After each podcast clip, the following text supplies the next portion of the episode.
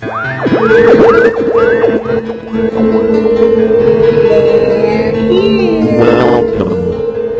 to Spooky South Coast. Look, I know the supernatural is something that isn't supposed to happen, but it does. AM 1420 WBSM presents Spooky South Coast with your hosts Tim Weisberg and Matt Costa.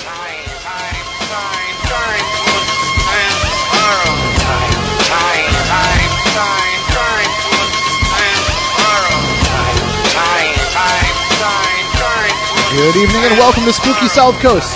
Tim Weisberg here, along with the silent assassin Matt Costa, science advisor Matt Moniz, and joining us tonight for his monthly in-studio appearance, Jeff Belanger, author, mayor of GhostVillage.com, and pretty much all kinds of other paranormal things. What, what's what's on tap now for, for 2009? Got some new projects coming out? Yeah, I got a couple things going on. I'll be uh, working on season two of Ghost Adventures. Uh, got renewed for, for another season, so that'll be fun. I've got a couple books I'm working on, and uh, you know probably more music because you know that's my new thing now is writing music. Now, now you're going to start, uh, you know, making certain contract writers, uh, certain things you have to have brown M and M's, Oh yeah, and a brandy glass. Yeah, no, no, like, and I appreciate the big bowl of cocaine you have here for me tonight. so thank you. Well, that's for everybody. Share because we have a, a big show tonight. Oh, now this is awkward. Now this is awkward because I'm really not into sharing. But okay, I guess we'll play it your way. It's Christmas, Well, speaking of and it's snowing in here. it is. It's crazy.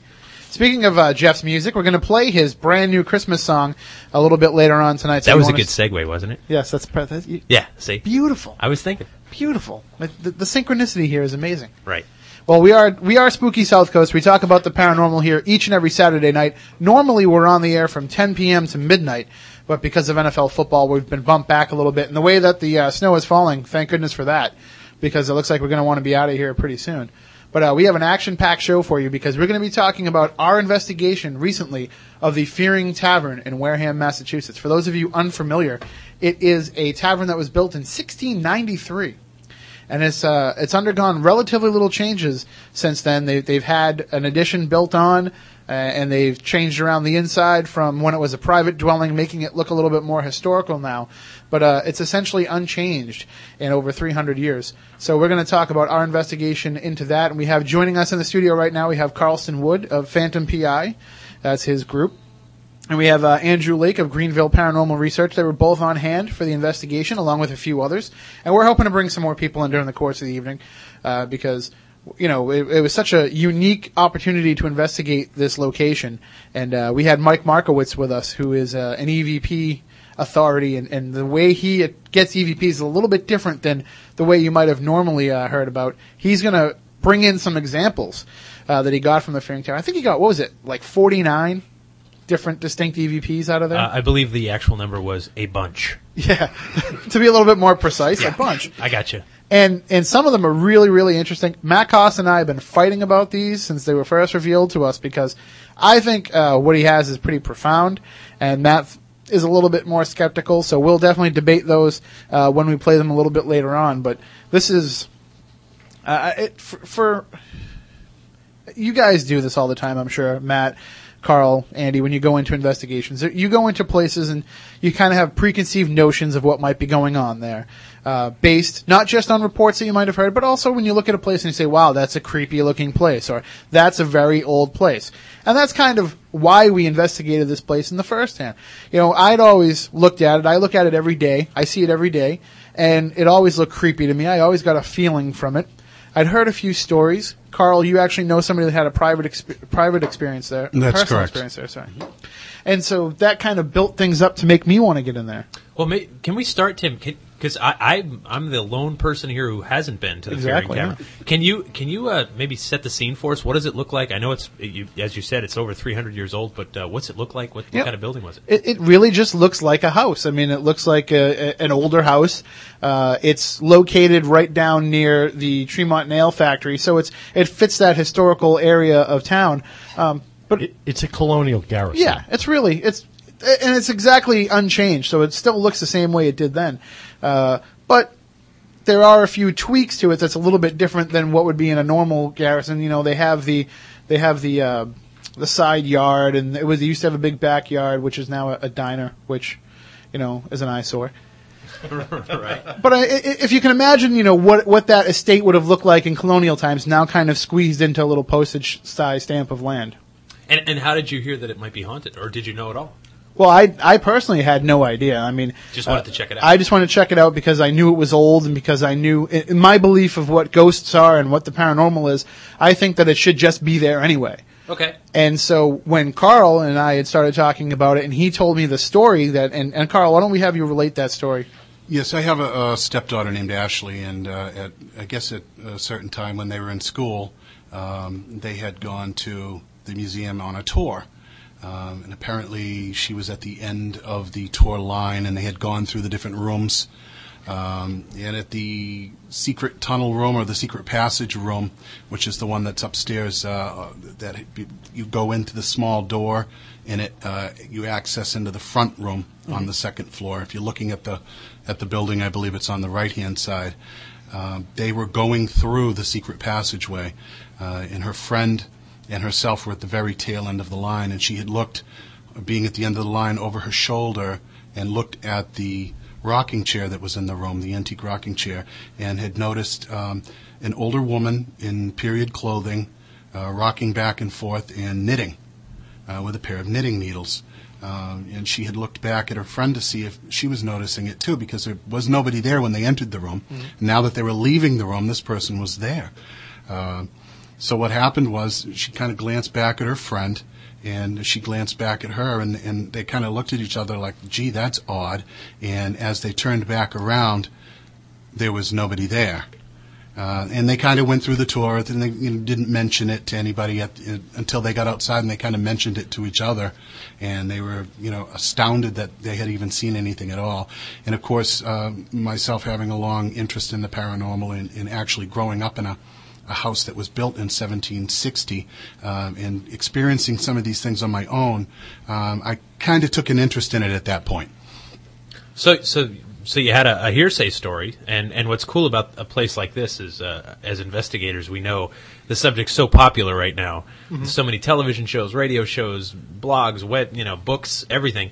Um, you know, it, it's it's great to find virgin territory. So that must have been Well, pretty cool to get in there. That's the thing too, is like, if you search Fearing Tavern on the internet, you don't get any ghost stories popping up. I mean, it's I not, saw a MySpace page actually because I, looked before coming today. And, but that's for you know that's for the tours that they do there. But Right. there's there's no real ghost reports coming out of there, and so to to be able to have something come out of there kind of proves, at least in my mind, that you don't have to have people having experiences to document activity.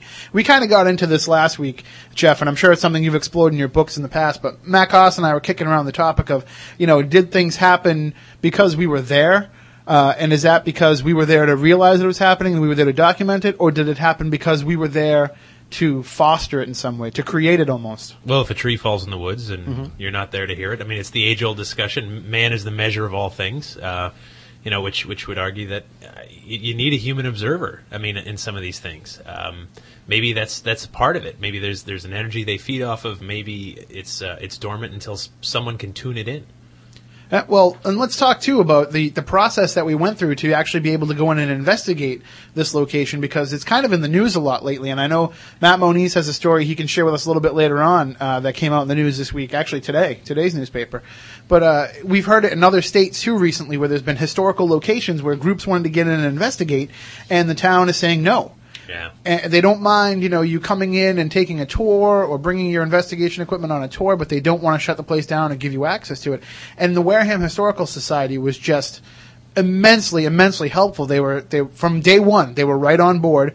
Uh, Carolyn McMorrow, the director, is, you know, she's kind of a paranormal uh, fan. She's interested in it, and so she wanted to know if there was anything going on, even though she'd never had any experiences. So all I really had to do was just present to them the idea, and they said, "Sure, whenever you want to do it." You know, I, I understand certainly. Um, you know, having worked on books and even television shows on some of these things, that for some people this reputation creates problems. It's they're going to have people trying to trespass. I totally understand that, but for people who handle it right, and you know, if you want to forget the discussion about the paranormal being real or not real for the moment. The legends are real. It's perceived as real.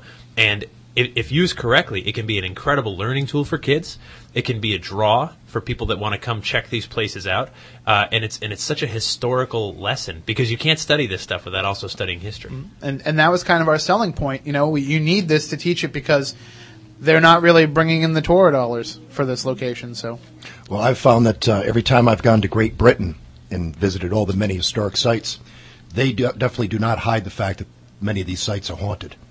I mean, they're able to handle it. I don't see why historic sites in the United States couldn't. well, you're kind of entering into new territory for a lot of these these associations and societies because they don't have any experience. My own hometown is, for example, they got very upset after we did an investigation on an historic site in my hometown, and the Historic Society put the kibosh on it. No more investigations. See, w- now we've had a number of people since we presented our findings to the Wareham Historical Society and to the town as a whole. We've had a number of people that wanted to kind of get involved and, and get down there, and we're actually trying to work things out with the Historical Society to set up procedures and protocols for that to happen.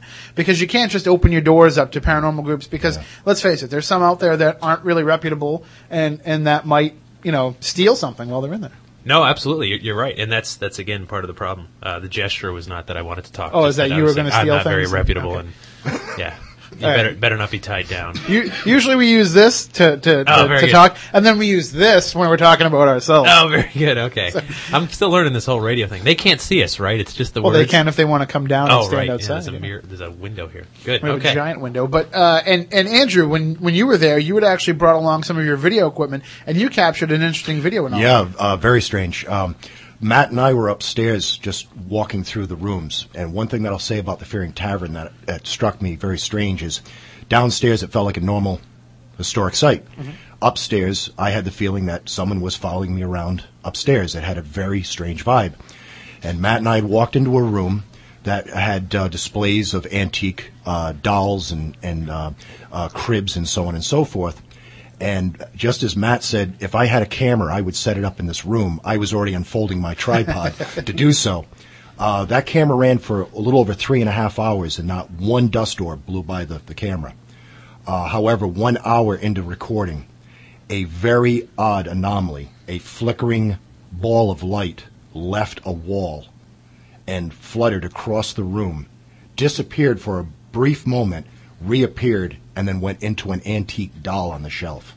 And I found that very, very strange. It wasn't dust and it was not a bug. And, and that video is on your YouTube, Yeah, yeah. No, as, it- as well as ours. Y- Yes, it's also on my uh, my website as well. Okay, and want to give out the website for people. Uh, yeah, greenvillepr.tk. And, uh, and now if you go to Spooky South Coast on uh, YouTube, you'll be able to find it there as well. And for those who, you know, who aren't familiar, and we'll give you a basic floor plan, Jeff, because you've never been there. Basically, in the downstairs area, they have the old tavern. And, and it's kind of like the dining room area of the house. And that was where town business was conducted years and years ago. And then the rest of the house just looks like a colonial home with bedrooms, with a uh, kitchen area. You know, there's a couple like living room areas, and uh, the, in the upstairs, as Carl mentioned before, there is a hidden passageway where they think they hid a British soldier uh, during the Revolutionary War. And then also, there's also rumors that it might have been used as an underground railroad stop as well. Right. Right. Sounds And like a great place. A huge attic, which you know isn't part of the tour, but was just crazy to get the chance to be up there and see not only some of the history they had up there, but to actually get a chance to investigate up there. And we captured some stuff we'll talk about with Mike Markowitz a little bit later on. Uh, Carl, I know uh, you actually captured an interesting photograph uh, before we even made it through the front door of the building. Right. We I tried to take a photograph right before we entered, and, and uh, uh, upon checking it out on uh, on on the uh, computer, uh, noticed that it was awfully dark and scrambled, and it had anomalous lights and a couple of colored lights that weren't even present at the time. I guess it was like a blue one and a white one.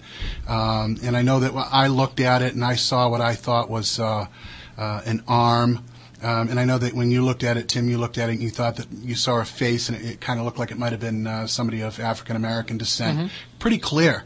Um, and I just, you know, I haven't been able really to explain that. All the other, the camera was on the same setting.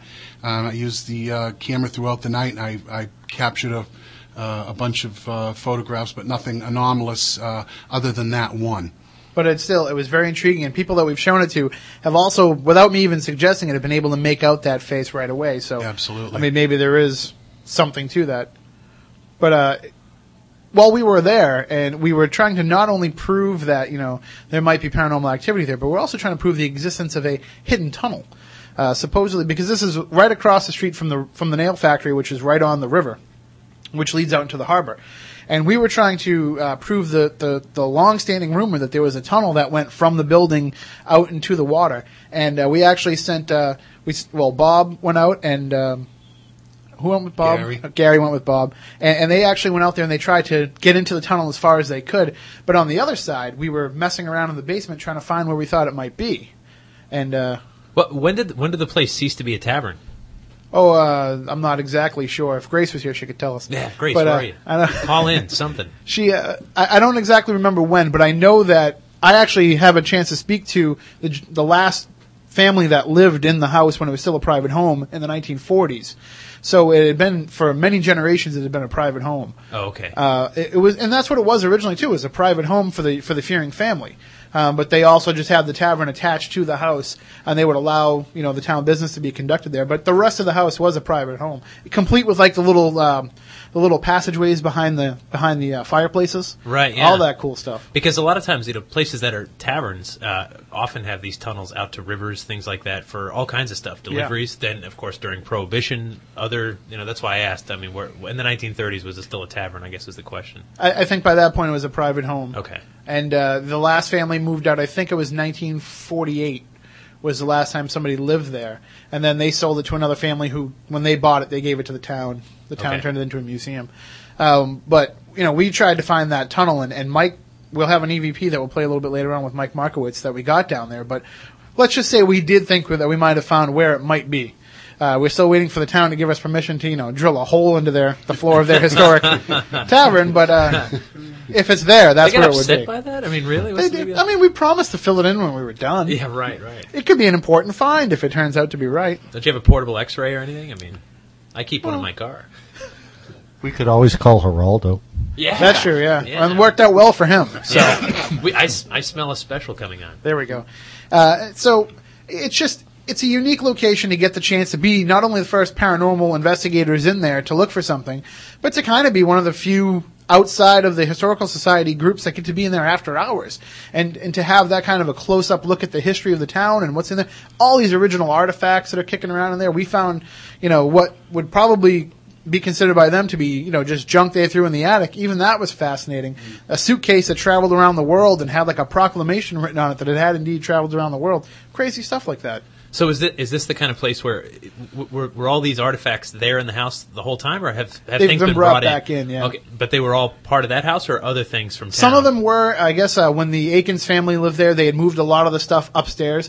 In fact, in the tavern, there's the actual bar that they used, and that was removed from there for a long time, and it had been sitting up in the attic and was brought down later when it became a museum. So a lot of these things they just kind of found up there and brought back down, and then from other locations they would bring in. So that's part of the reason why there might be activity, because it might be attached to some of these things that they brought in as well. One of the things I, I love about some of these historic museums and things like that, you you, all, you often hear the stories about phenomena occurring, and you wonder if there's almost like a psychometry effect, you know, where where people are, are picking up on on you know something from some of these artifacts as opposed to the location.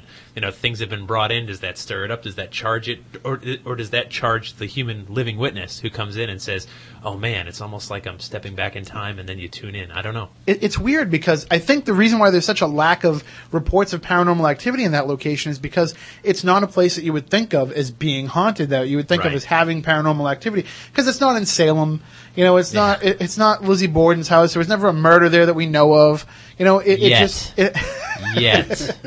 it has this, you know, just this long history of just essentially being standing, and that's what it's famous for, for being around for 300 years. So it, people aren't going in there with that feeling, and they're not, you know, creating stories about it. They're not creating legends about it. And when when there's no legend, there tends to be a lot less reports. right. And, and so I think that you know maybe now it's starting to get a little bit of recognition as being a possible paranormal location. People might come out of the woodwork and say, "Yes, I had an experience," and, and maybe you out there did. Maybe you want to give us a call 508-996-0500, 508-291-0500. Or call Tim Sell. It's 508. Well, no, I'm they can email us, spookycrew at spookysouthcoast.com, and if you do that, we can receive your emails right here in the Spooky Studio. Uh, but also, Andrew, when we were out you know, playing around trying to find the tunnel over by the uh, nail factory. You were actually in there. It was just yourself, Matt Moniz, and Carolyn, and you captured a pretty interesting E EVP. Yes, yes. Um, I was uh, hanging around upstairs by myself, and again, I, I can't stress this enough. It was of all the places I've investigated, I've never felt like I had unseen company. And I was standing upstairs um, above um, on the landing uh, by the staircase in between two of the bedrooms, and everyone had left the tavern except for Matt and, and she downstairs. And Matt came upstairs looking for me to make sure I hadn't fallen into a secret room or something. And uh, he came upstairs, and I said, "I'm just sitting here soaking up the vibe." And he said, "Well, everybody's pretty much left." And I said, "I think I'm going to try and do some EVP work." So Matt said, "Good idea. I'll go downstairs." So I started up my recorder and I was taking photographs and I was tagging any little sound I, I could hear. And as soon as Matt got downstairs, he was being uh, aggressively recruited to join the Historic Society. and I uh, tagged this on my brutal. uh, yes. Um, I was I was uh, tagging this on my recorder that you can clearly hear Matt and the lady downstairs speaking, and you hear me take a, a, a photograph, and you hear uh, her speaking, and you hear Matt speaking, and then right when she and Matt are speaking together at the same time, somewhere between me and them downstairs, you clearly hear someone shush them. It's absolutely unescapable. Someone, it goes shh. And as we'll talk about later, there were other voices that seemed to want us to be quiet. And I apologize, I forgot to bring that with us, so we'll add that in in post. So, well, uh, why don't we take a listen to that right now? That's what we do here because you know we the more we, we play for the podcast. Right. The uh, you know the, the live radio. Sorry just to keeps all you live listeners Yeah, just, that just keeps us honest. But again, they Call can, in, they can go to my there. website. I have that there as well. Okay, there you go. Uh, and now there was also a, a brief period where we had a number of people in the house. I mean, it probably wasn't the ideal situation for for a serious investigation because we had a lot of different people that we wanted to bring in with a lot of different uh, specialization. But there was one point where there was a number of people there. Um, but we were all kind of downstairs in that li- uh, the kitchen area, and I started hearing women talking on the upstairs. And to, I was telling people to shut up. I was like, "Shh, shh, can't you hear that?" And, and everybody could hear it. I mean, it was clearly there. And now this tavern, it's located, you know, a stone's throw from a high, from a, you know, a major, it's from Route 28. So it's, it's near a major road. So you can hear cars going by and everything, but there was no real, there's nobody outside because we kept checking. The police actually came by a couple of times to, to see what we were doing. So we know there was nothing really crazy going on outside. Uh, but we would hear these women speaking and, and almost like they were getting into one of those, you know how like sometimes when ladies are talking back and forth and they'll raise their voice at each other and then one will get excited and the other one, you know, had like that type of tone to it. You said it, not me. that was Matt Moniz. but yeah, I mean, it definitely had its you know it, its feel to it, and it, it's something that when uh, I'd been there maybe a, a few days prior with with Matt Costa that we didn't really get any kind of feel. Matt, what about you? Did you kind of get any kind of feeling from it? Uh, that time that we went? Or in general? Um, not too much. Although I left early, because that's how I roll. Yeah, Right on, brother. Uh, um, I don't know. In general, it's just kind of a cool place to go, historically.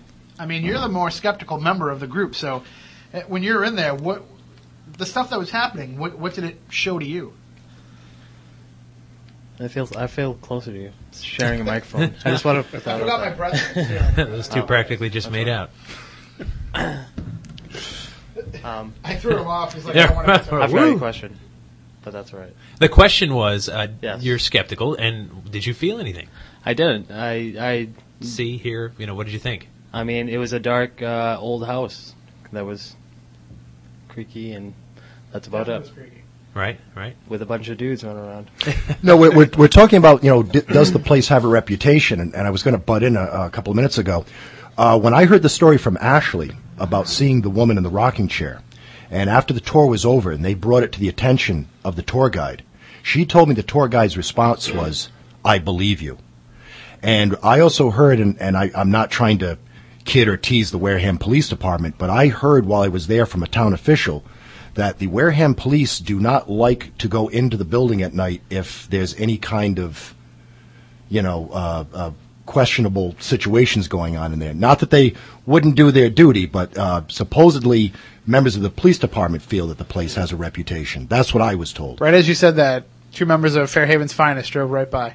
And also the other thing, Tim, I just wanted to get clear. Uh, you were telling me toward the end of the night, uh, didn't you say that the uh, the diner supposedly has a, a an unknown entity that starts to enter the diner in Well- back of the Fearing Tavern and disappears? The, the diner being situated right behind what would have been the backyard of the tavern. Years Right, ago, right. the entire, you know, all the way to South Plymouth was the Fearing land. And it's been slowly bought up over the years. Uh, but there is a diner situated right behind uh, the tavern, which was actually the Aikens family put a diner there first back in the 40s. But uh, this this is kind of like right between the tavern and a cemetery across the street, and there's been known to be you know shadows and, and, and figures passing through, coming in the back door of the diner and kind of passing away through the front, you know, kind of dissipating when it reaches the front. So for years we wondered if maybe that's kind of in the way between the tavern and the and the uh, cemetery, and that that's what these spirits are doing. But now we think, you know, it's knowing that how far back that land went. It's just this is on their land, and they're just walking through their land, and just so happens there's a diner right in the middle of it. Yeah, so my point w- is, from what I understood that night from several people, is that the property has had a reputation. Not, like you said, it doesn't show up on any websites. Yeah, and it didn't. But it, we weren't associating that with the tavern per se, Right. As much as we were with possibly just the diner, because of being in the back door and there's a number of deliveries that come in and out the back door. right. We thought it was kind of just either, you know, your mind being so used to that coming through, and that's what you're you're kind of visualizing in your mind, or if it's just residual energy from all these constant door opening and closings. Well, you're talking about where the barn would have been. That's where they would have had the staples for the um, for the horses and stuff like that. That would make sense for you know a residual people heading from the you know the tavern into the stables to grab their horses to go wherever. But getting back to the history of the place being haunted. Now, as a kid at about 11, 12 years old, I, I knew a couple of people that were tour guides in the place, and they had reports as well as personal sightings in the place. And this is going back 20 plus years ago. We'll see. Yeah. We're not that old, so we didn't hear that much. But just pulling your. but leg. everybody that has worked there, uh, from what I recall, and uh, unfortunately Carolyn isn't here to verify this, but everybody that's been there or associated with the place has had some kind of encounter. There's, uh, I, I learned from my mother-in-law that uh, there was a, a gentleman that used to be actually a night watchman um, at the nail company across the street. And if you uh, if you know the area, if you know the Fearing Tavern Museum, you know that street, uh, all the buildings on that street are are of that age. They go way back. They they go back to at least the 1700s. Uh, and uh, I guess at one point the uh, the night watchman had uh, explained to them that there was uh, a ghost on the property of the Tremont Nail, and it's it's just across the street. There's this massive nail factory, and and that is where we thought that the tunnel either came from or went to. Um, and it's just a it's a one it's like a two lane street, and uh, if you go. Um, to the nail factory, and we don't suggest that, that people go there, but but, but if Well, you you, can were, go and take a look. I mean, to- it's- Is, sure, is it closed? I mean, it's sure. closed down building now. Uh, it is, but it's it only been closed for less than less than about ten years. That's it, right. It hasn't been that long at all. They actually moved operations a few years ago to Mansfield, but you know, a few years ago it was still up and running. Now it's owned by the town, so you Yes. can go and check it. There's like a boat launch there, so you can go and There take a look public around, but don't enter the building because it's it's sealed up. I had the opportunity to go in actually um, on September 25th uh, to go into the nail factory building. It was open um, and uh, take a look around in there, uh, Gary and myself. And then later in the day, uh, where the water, the, I guess the only way I can explain it is, is a water tunnel um, that is on the side of the building that when the water, the tide is high, you can't get anywhere near it, but when it drops down, you can actually go in. Uh, later in the day, Gary and Bob took a look uh, into that tunnel, uh, and, it actually goes almost completely across. And apparently, to the left, there was uh, one time an opening that's now closed up. Um, but again, there's there's you know talking about uh, the, the tour guides and going back and talking to people with the reputation. Um, you know, there's there's somebody that was a night watchman. You know, I mean, it's for what it's worth. It's it's third hand to me, um, but also being close with the town. Uh, you know, with what Andy said earlier about the police department and whatnot. You know, there's there's always talk about the ghost. Uh, where that stems from, I don't know. Could it be just, gee, it's a creepy old house, the ghost? I don't know, but you know, it's there. And, and also, you know, we've talked uh, before about the the Nail Factory has one of these old company stores attached to it, a a, a gift shop type place uh, where they sell different arts and crafts and and you know whatever various pleasantries, and they actually have been reported to have a ghost on that property as well. They won't let us in to investigate, of course, because they have hundreds and thousands of dollars of of just highly breakable stuff all over the place, and they know that we're, we'll be bulls in that china shop. But you know, they've also had reports there, so maybe there's something that's just across that whole property, across that region. Maybe it's charged up for whatever reason because it's so close to water, running water over with the falls by the by the nail factory. The geological factors are all there. Any relation to the King Philip War? I mean, is that? I mean, did that take place in that vicinity? I mean, it, it happened all over the place. Uh, whether or not Oh, there was actually a battle, there was a battle there in the War of 1812. Okay. Uh, because the British actually came and landed in Wareham and set the town on fire. Uh, there's actually a little development down near the harbor a few miles away called British Landing solely because that's where the British came and kind of took it to us for a little while. They said, "We'll show you guys," yeah. you know. And now they now all they do is send us their crappy brick columns. Well, Andy Jackson took care of him down in Louisiana. So. Absolutely. So uh, why don't we take a break? When we come back, we'll talk with Mike Markowitz about some of the EVPs that we captured there, the techniques he used, and we'll play them for you as well. And, and folks, you definitely want to hear these because we want to get your thoughts and opinions. If you'd like to give us a call, 508-996-0500, 508-291-0500. You can also email us spookycrew at spookysouthcoast.com. We'll be right back with more here on the Fearing Tavern edition of Spooky South Coast. Beaming from the studios of AM 1420 WBSN into the night and beyond. Here's more of Spooky South Coast. Welcome back to Spooky South Coast. Tim Weisberg here, along with the silent assassin Matt Costa, science advisor Matt Moniz, guest host Jeff Belanger. Hey, We'll come up with something better than guest host, you know, something that just more, Jeff. more accurately showcases. Ah, the- no, it's all right. Okay, well, Jeff, Jeff's here. Why do you always throw up the jazz hands when you say that? Thanks. it, it adds some pizzazz. We also have Carl Wood and Andrew Lake here in the studio with us as well. And joining us now is Mike Markowitz, who we call the EVP man because he just everywhere he goes, EVPs follow. Can, maybe we should start with how do you, first how do you spell EVP and then what is it? EVP, Okay, thank you. and and we'll let Mike explain what it is. I have no idea. All right. Well, good what is- show. what is- good night. what does it stand for? Thanks for? for joining us.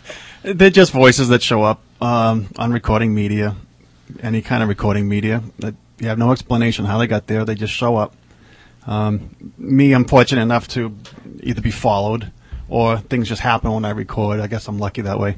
See, I don't think it's luck. I think it's your approach, which is a little bit different than how other investigators might go out uh, with equipment. I mean, Jeff, you've seen it. People going around with tape recorders, Sure. and you know they'll ask. house. yeah, just like that. right. And, and so, uh, you know, they'll they'll just go out and they'll kind of be looking for direct answers. Mike's approach is a little bit different. Um, a little bit. Um, I try to get the best equipment that I can afford to do the recording, so they come through nice and clear, and then spread that out all over the house. Um, typically in the hot spots. Um, but I always believe everything is haunted. No matter where you go, people are following you around. Um, it's just a matter of having the ability to pick up some of the finer detail. But um, I, I can't explain why, like for instance, the Fearing Tavern got so many um, unbelievable clips in there. Usually, you get one out of, out of a, a recording session, but um, there's a whole bunch that happened at the Fearing Tavern, which is kind of unusual. Which is exactly what I said earlier when you said how many. I said a bunch. he, Yeah. did- Yeah. he predicted it exactly. A bunch. Uh, bunch. A bunch. I mean, um, I think there were over 50. And um, the louder ones, obviously, the ones we'll play tonight. Um, but the finer detail ones, and you kind of like have to put headphones on and listen carefully. You can pick it out. That kind of stuff is everywhere. But the uh, the good ones here were just absolutely surprising. All right, well, Matt, if you're ready, why don't we play the first one, and then we'll let everybody hear it, and then we'll kind of explain, you know, how it came about. Do you live in this house?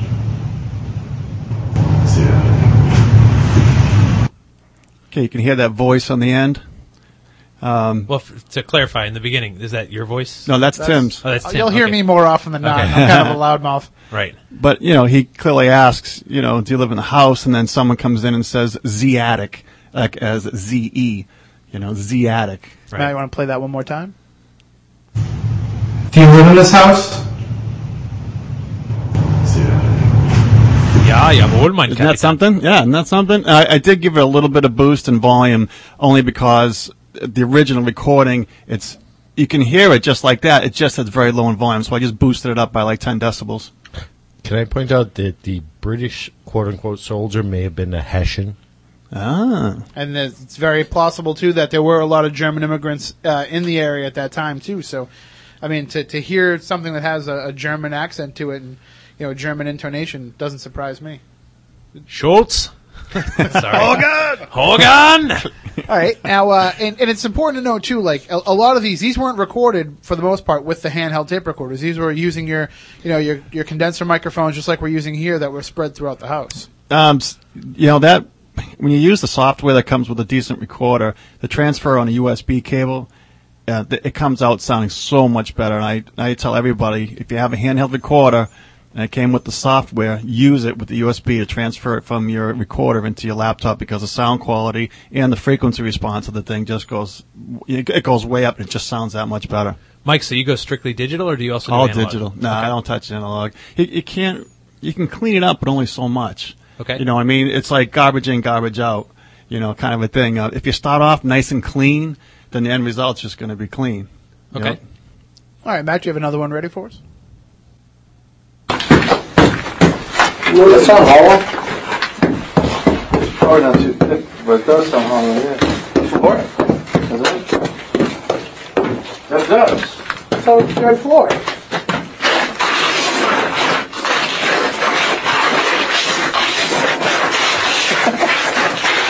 I think that's wood.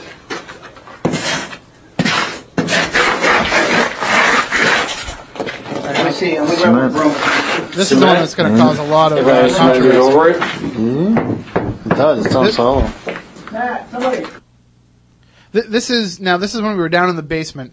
Uh, not to jump the gun on you, Mike, here, but this is when I was talking about earlier in the show when we were down looking for that tunnel, and we, with a what were we using like a broom handle. Yeah. We're stomping this concrete floor. It's poured concrete over half. You know, the whole basement is dirt floor. Half of it has poured concrete. So we're pounding the floor with this with this uh, broom handle, and we find a hollow spot.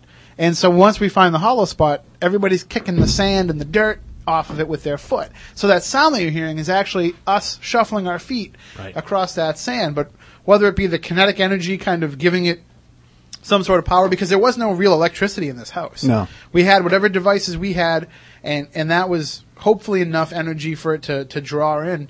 Uh, but, you know, this was our kinetic energy of, of us moving our feet. So maybe that's what it was using. And, and when you heard that and you played that back for us, I was pretty freaked out by it. But what is it that you, that you heard there? Um, I heard, um, "Hey Ashford, I killed Grandpa Ash." I just knew the exact time that you know the person sweeping the floor with, with the foot is is exactly where that sentence is located. So it's kind of like they knew when the the foot was going to start and stop, and then when it stopped, the sentence ended, and then the person you know one little sweep and then a couple more sweeps, and that's the second portion of it.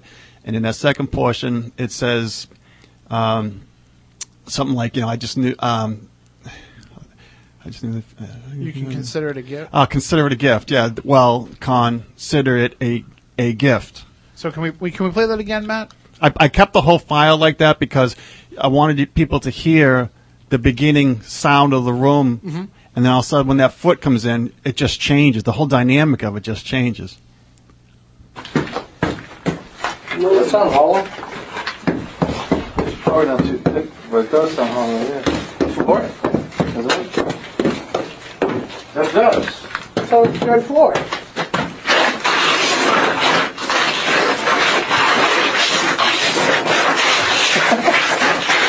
I think that's wood.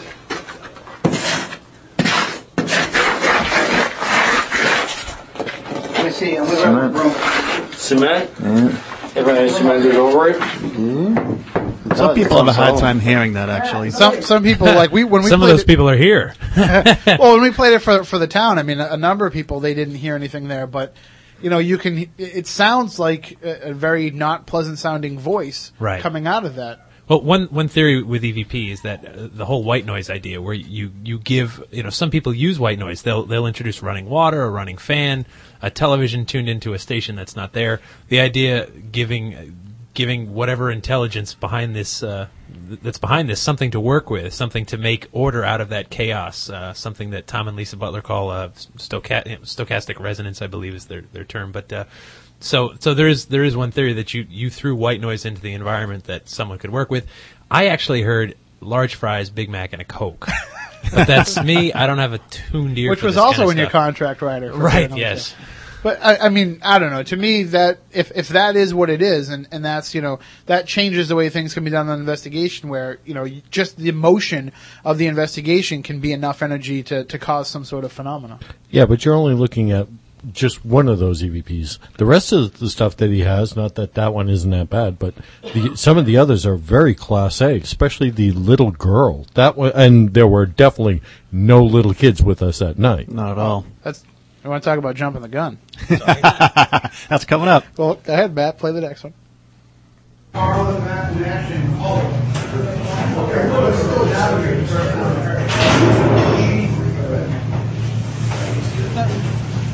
I'll ask Jeff. What did that sound like to you aside from the talking?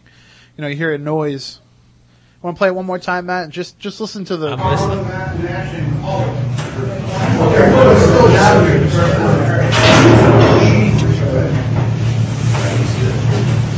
Yeah, maybe like furniture moving, something like that. It, it's I hear, yeah, I hear a, uh, a door slamming shut, like an iron door, Like a cell door? like a cell door, Ah. or an iron gate, and then it, you hear actually hear it latch, and then right after it, you hear a man's voice say, "Christ did penance." Whoa! what one of the things that's tough, I think, and, and and it's good that I'm here actually because I wasn't there. Mhm. So like in the last one, if if people were listening at home, you know, you guys know, you remember sweeping your foot on the Yep. concrete, and you Right. remember what you were doing when these were recorded. Um, so it's, it's probably good that I'm here because yeah, you know. I wasn't there when it was recorded, and yeah, no, I, I didn't hear that, and I'm listening close. I mean, it did, I did hear the door, what sounded like something moving. Could have been a door slam, absolutely, but so that didn't happen when you were recording. no, and interestingly enough, There is no metal gates or anything like that to make that noise in the house. Correct. Okay. all wooden doors.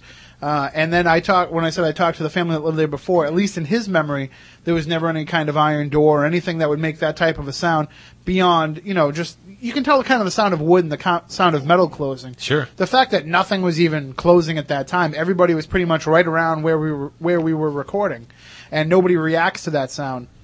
Uh, and then if you can hear a, a little bit at the end, we'll we'll play it again one more time, Matt, if you can, and, and you can hear that gentleman at the end, or what we think is a gentleman.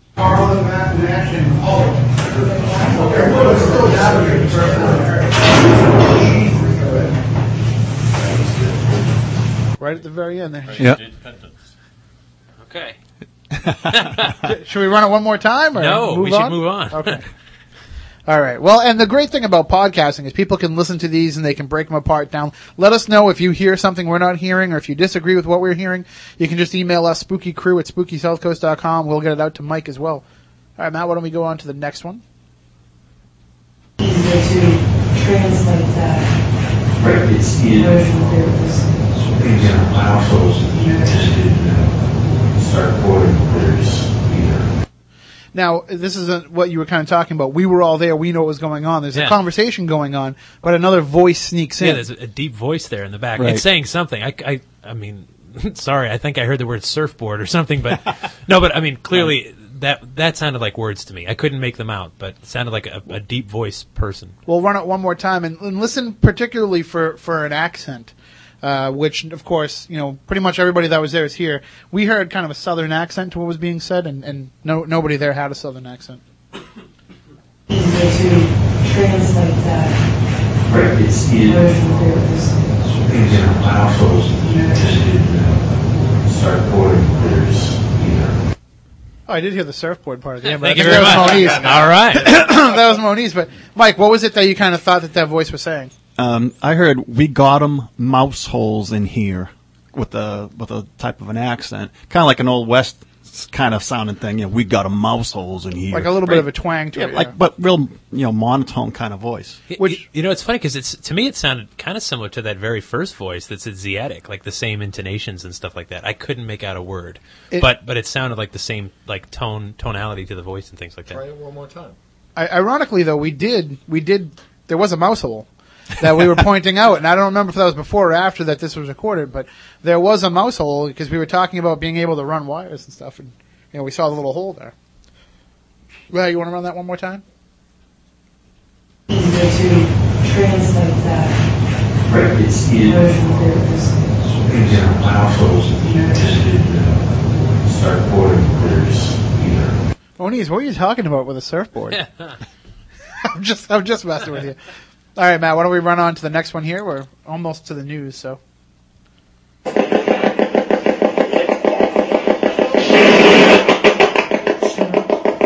you hear that? Did you just tell us to shut up? Can you say it again?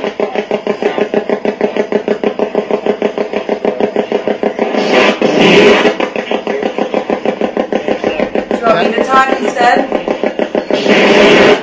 Holy crap! Someone brought the Shack Hack with them on That this was the investigation. Shack Hack, Yeah. yes. All right. That was we were using the shack hack in the actual tavern part. And, the Shack Hack, for those who don't know, is the It is the bargain basement version of the Frank's box. twenty four ninety nine. Yes, it's the uh, the little device that you can make yourself, or Matt Costa can make for you. Uh, it's a little AM/FM radio with the digital sweep, and you just clip the little mute pin so it doesn't stop on any stations. And the theory behind it is that the spirit can take those words that are being, you know, thrown out there in all the radio Order waves and of put them together into sentences. Right. Order out of chaos, just like the the idea of white noise. You're giving them something to work with.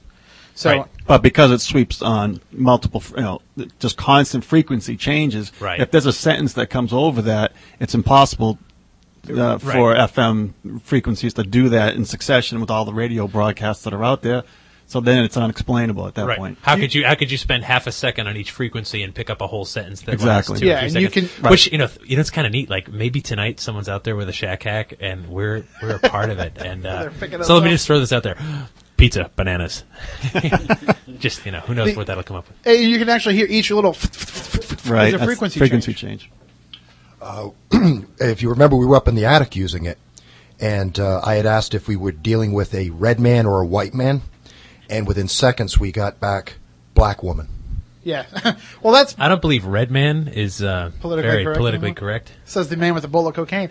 But the but the thing is about that though, Andy, that was like the the probably the uh, the most easygoing phrase that they said to you uh, while we were running that. We'll talk about Yeah. that more coming up because we're up against the news. We'll play a few more clips of EVPs that we captured at the Fearing Tavern. We'll talk more about our investigation as well. We're not going to do the Week in Weird this week because we're we've got a short show, but we are going to debut a new segment, the Haunted Headlines with Christopher Balzano. We'll play that coming up in the next half hour, as well as the debut on Spooky South Coast of Jeff Belanger's Christmas Carol. Yeah, it's it's uh, it's going to be bigger than White Christmas, or at least longer than White Christmas. My Christmas Tree is Haunted. My Christmas tree is haunted. It's blues in the key of awesome. Well, you'll get to hear that in just a few minutes when we come back with more about the Fearing Tavern and about uh, just the investigation of uh, historical locations as well. We'll also take your calls 508 996 0500, 508 291 0500. Email us spookycrew at spookysouthcoast.com. And of course, that's the website where you can find everything related to the program, spookysouthcoast.com. We'll be right back with more after the news right here on Spooky South Coast. I know who you are. Spooky South Coast. That's a good show, man. You know what? I got a theory about your show. You guys got no idea what's going on. Well, excuse me for having enormous flaws that I don't work on. Spooky South Coast is back. The key to the whole thing is to think as a child. And for me, that comes very easy. I can smell your fears. I'm not afraid. You will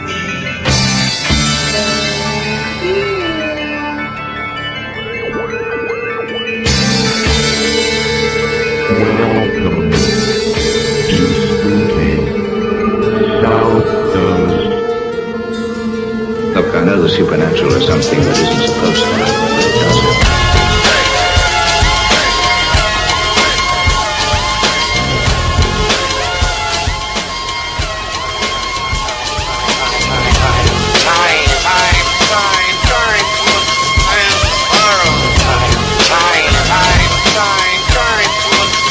Welcome back to Spooky South Coast. Normally we call this hour number two, but instead we're going to call it half hour number three because uh, we are only on until 7.30, and then we have to get into some NFL football. Uh, tonight is the Baltimore Ravens and the Dallas Cowboys. Uh, folks, you want to hope for the Ravens to lose because that makes things a little bit easier for the Patriots.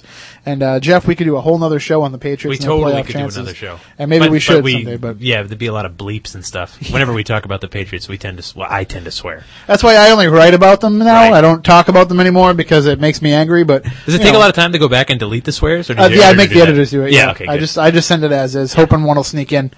But we are we are talking about our investigation of the Fearing Tavern in Wareham, Mass, and we're going to start soon, real soon, opening that up to the public. Not in the wintertime because uh, apparently there's no heat in there. But uh, you know, when the weather gets warmer, we're going to start putting on paranormal tours and events there, letting groups come in. And we've been against this in the past, Matt Moniz, when we've heard of all the groups doing it. Just the concept of it, the idea of paranormal groups kind of having a, a control over a location. But it, it's kind of when you look at it, it's kind of the way to go because the, the the town, the historical society, they don't know who's a reputable group, who isn't. I wouldn't call it, you know, what we're planning a, a, a form of control. I think it's more of um, for scheduling. Well, not only that, but you you've kind of got to pass I'll the wrestle muster. you for it. Yeah, well, well, we'll wrestle afterwards. No, no problem with that. But it, it, it's kind of you got to kind of pass the muster a little bit too, though. You, I mean, we don't want to start opening up a place with with uh, you know hundreds and thousands of dollars worth of uh, antiques in it to to people that don't have a, a good reputation in the paranormal community. Uh, yeah, I mean, there was an article in the uh, Boston Herald uh, today uh, about a paranormal group that wanted to investigate a place in Salem. But unfortunately, they had a mixed review in their references, and they got told no. I mean, we're in a sense going to be doing something similar. I mean, you have to have at least some good standing to want to, you know, to be able to get in this place.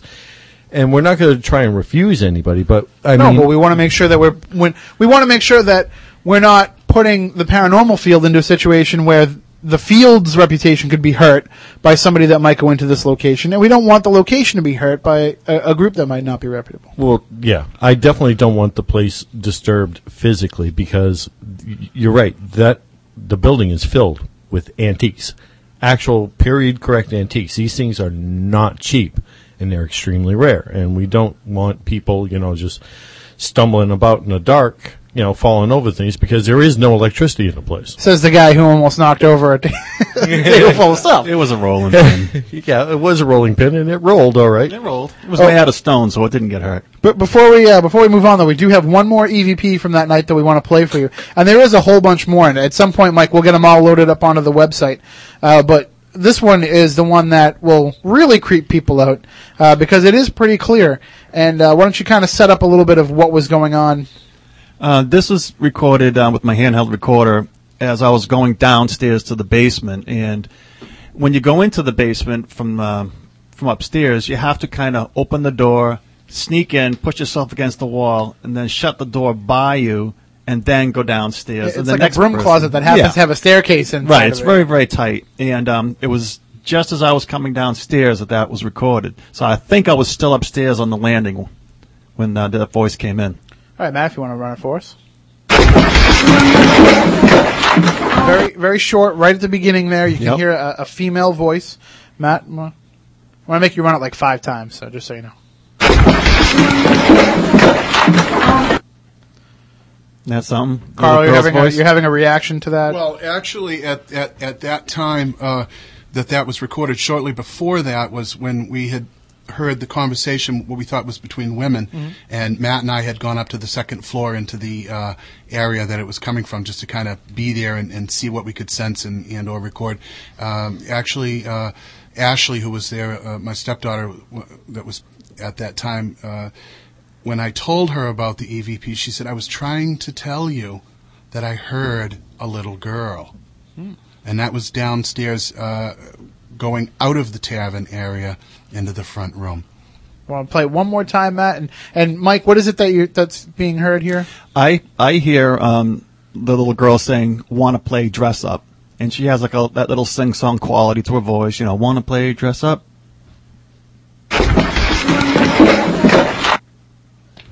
All right, I'll give you that one. Yeah. Ding. we have a winner. We have a wiener, as we say. All right. Well, I mean, just for me, for me, hearing a kid's voice in an EVP is creepy enough. I mean, and, and, and, but it's, it's definitely innocent in its quality. I mean, it does not sound like anything malevolent. It's kind of the antithesis of what we heard downstairs. Right. You know, if that is a voice coming through. so. Exactly. It's very bizarre. The thing is, it came in so nice and clear. Again, it's low in volume, but um, it, it's there. You can't deny there's not a little girl's voice saying something there, that which is you know pretty awesome. And at the time, the only females present were Ashley and uh, Carolyn. Yeah. So it's not like there was a number of female voices that that could be mistaken for. Right. I mean, even if I, you know, had to squeeze in really tight and bang myself on the wall, I wouldn't have been that high pitched. Can we play it one more time, a little louder? Sure. Would you like to dance?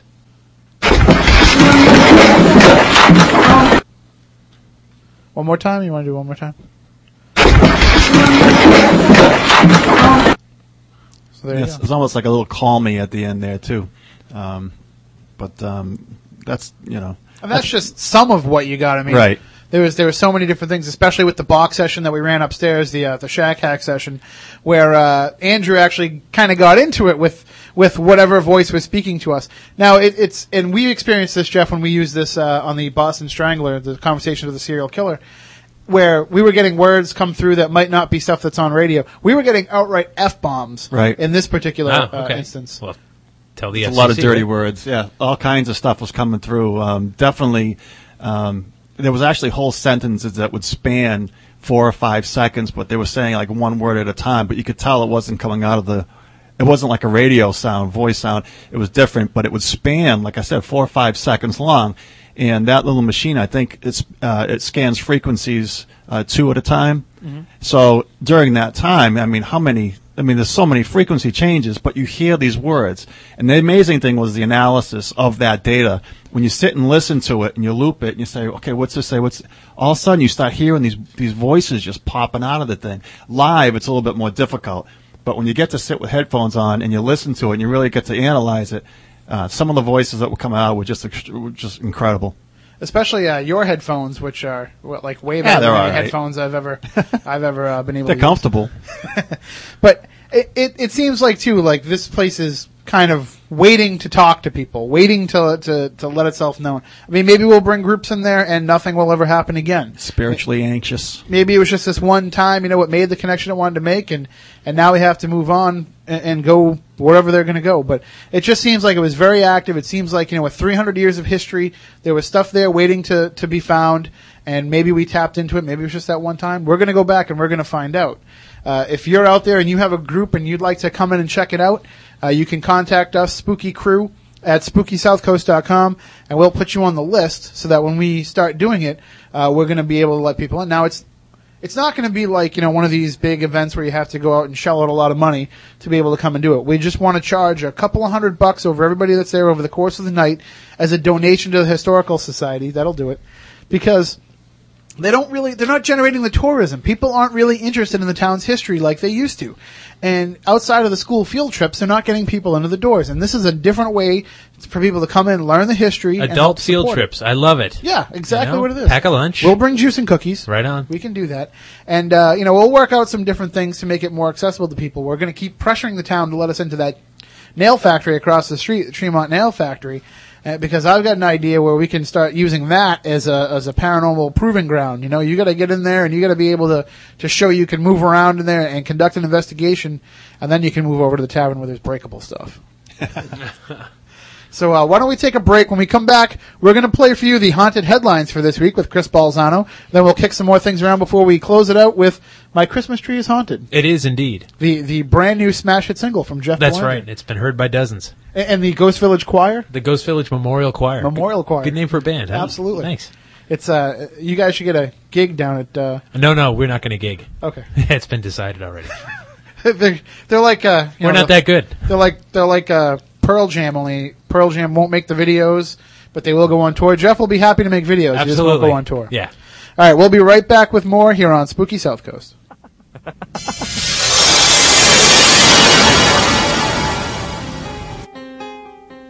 The vault is open. You're listening to the Haunted Headlines, your source for the stories making waves in the paranormal news. Sponsored by GhostVillage.com at www.ghostvillage.com backslash news. Good evening, this is Christopher Balzano, and you're listening to the Haunted Headlines, your best source for the blips making the radar in the paranormal community this week. It's a story of redemption straight out of Dickens. Last weekend, a thief in the town of Kampung Binja, Malaysia, entered a store looking to steal all he could while the family was away on holiday. He instead encountered a ghostly force that kept him in the house for three days without food or water. He was blinded upon entering by a bright light, and according to police claims, quote, each time I wanted to flee, I felt a supernatural figure shoving me to the ground. Perhaps still in the holiday spirit, the business owners did not have the man arrested upon finding him. Instead, they called an ambulance to care for the man who had not eaten or had any water for three days. Police were brought in later where the man finally told his story. His charge has yet to be released. Is the paranormal actually normal? Experts at the Koestler Parapsychology Unit at Edinburgh University in Edinburgh, Scotland, are exploring just how common those ghostly experiences may be.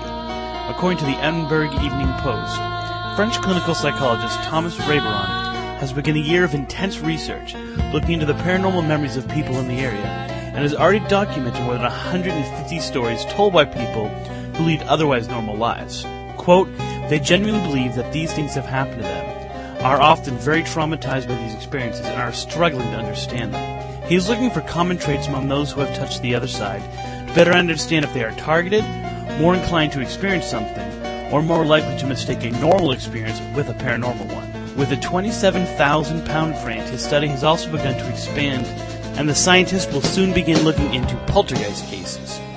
Salem, Massachusetts is in the news again, and again it has to do with the bickering sides of ghosts of the past. This week, the Park and Recreations Commission denied a request from the Rhode Island-based Spirit Finders paranormal investigators to look into potential hauntings at the famous Witch House, former house of Jonathan Corwin, a judge during the famous Salem witch trials. According to the Salem News, Marion Curtin, one of the board members, summed up reasons for the denial. I don't see what benefit the city would get from people finding spirits there. She believes attention to ghosts would take away from the real story of Salem and downplay the historical significance of the tragedy that happened there. As the witch city, Salem has long taken advantage of its mark as ground zero of witch hunting, and many of the businesses rely on their exposure as haunted locations to make money. Defender of the paranormal group cited hypocrisy in the decision. According to Eric Fraze, the Witch King of Salem who represented the group at the hearings, if they wanted to have respect, they'd take the witch off the police cars. They'd stop calling it the Witch City, and haunting happenings would shut down. The group is free to appeal the decision and present their case again, which may be wise considering one of their strongest supporters was not at. Thank you for listening to the Haunted Headlines. You can read more about these stories and others at the Ghost Village News Department at www.ghostvillage.com backslash news. I'm Christopher Balzano, and that's what's haunting me.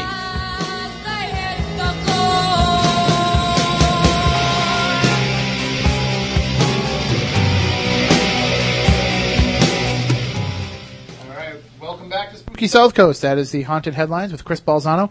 A new feature we're going to have each and every week here on Spooky South Coast, in addition to the Week in Weird. So you're going to get all the paranormal, all the paranormal news that's out there. I almost said pornographic we'll, we'll give you that directly on our website. Right. That's uh, right. Which, uh, you know, we're, we're working on the new keyword tags for the website. So, you know, Matt's like putting in porn, triple Yeah, X, you'll get a lot of Donkey Show, hits. whatever it takes to make sure that we get the traffic. Yeah.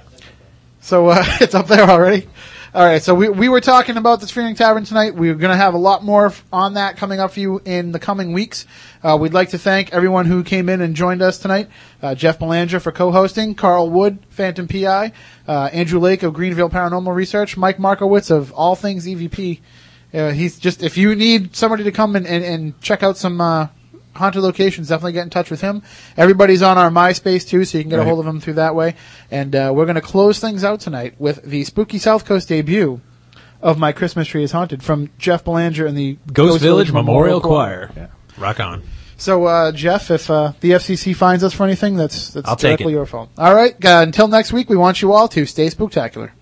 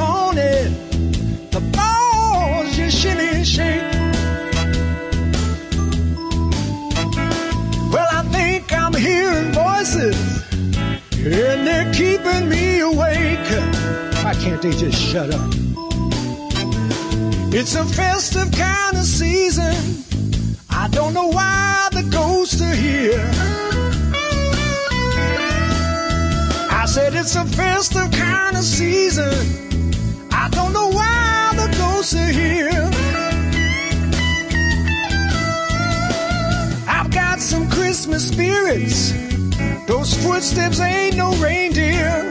You know what I'm saying? I think my Christmas tree is haunted. Half the twinkling lights are out. I said my Christmas tree is haunted. Cause half the twinkling lights are out.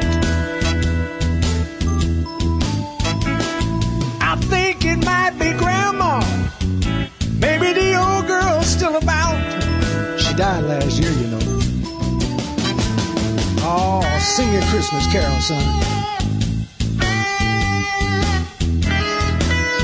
No, no, not about that one. I hate that one. Come on, sing me another one.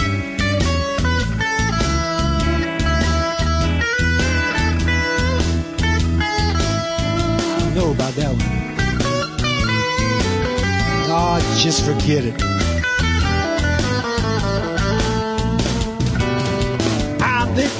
Christmas tree is haunted.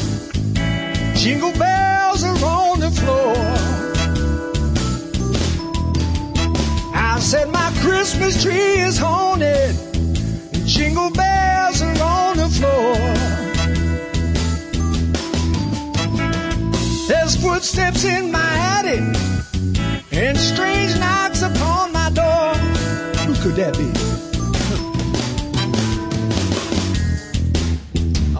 Right. I shouldn't be scared like this on Christmas. I should be making merry and drinking eggnog, you know? Maybe I need to call me some ghost hunters or something. Whew. I don't know. I guess I just gotta learn to live with it, you know? Well, Merry Christmas anyway. Uh, Merry Christmas.